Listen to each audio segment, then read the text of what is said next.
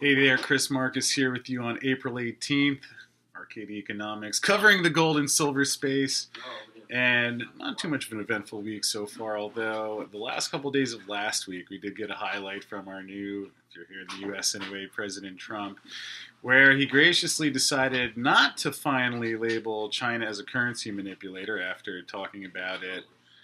I think I can remember him rambling about this from as far back as 2012 because I think he was saying before the last election. Uh, but along with that, also saying that the dollar is too strong, which, again, like most political or economic commentary, I mean, what does it really mean in the end? Um, but a few quick thoughts on this.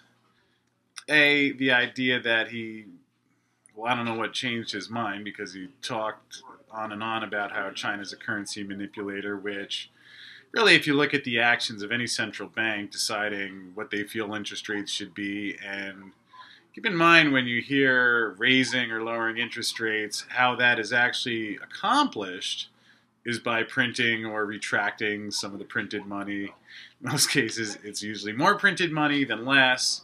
So, I suppose if you want to make the technical argument that China's central bank manipulates its currency, sure, just seems a little silly, uh, you know, when the Fed printed four or five trillion dollars following the last housing crisis, um, kind of antagonizing your largest creditor, who, at least as far as I can see, when you play this out, I mean, if you really wanted to keep pushing China, I mean, you would think economically they could end the U.S. by sending uh, two trillion of treasuries into the market. You're going to have a big problem then all we've heard about is how much gold and silver China's been importing. So it seems as if they've already made it as clear as possible. All right, you know, keep printing away your dollars. At some point, we're going to cut the cord.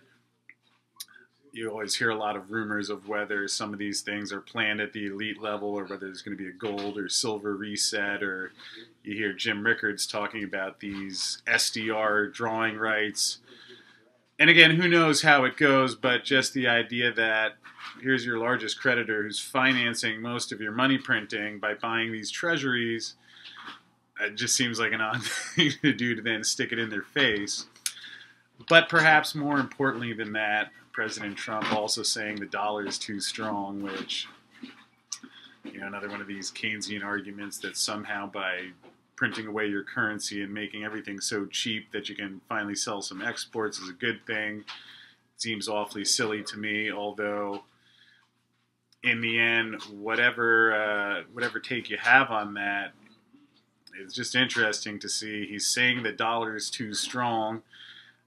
What that'll mean specifically, again, whoever really knows yet. If he really feels the dollar is too strong, well, what politicians do when they feel the dollar is too strong? They print, borrow, spend more of it, which anyway, if you've been sitting out there holding gold and silver and wondering if you were doing the right thing, I certainly think you are. And uh, and the president says he uh, at least, you know, again, I guess he doesn't do everything he says, but indicating that if it's up to him, more money printing's on the way. So. As always, should be interesting. Drop any questions below. Hope you're having a great week, and we'll see you soon.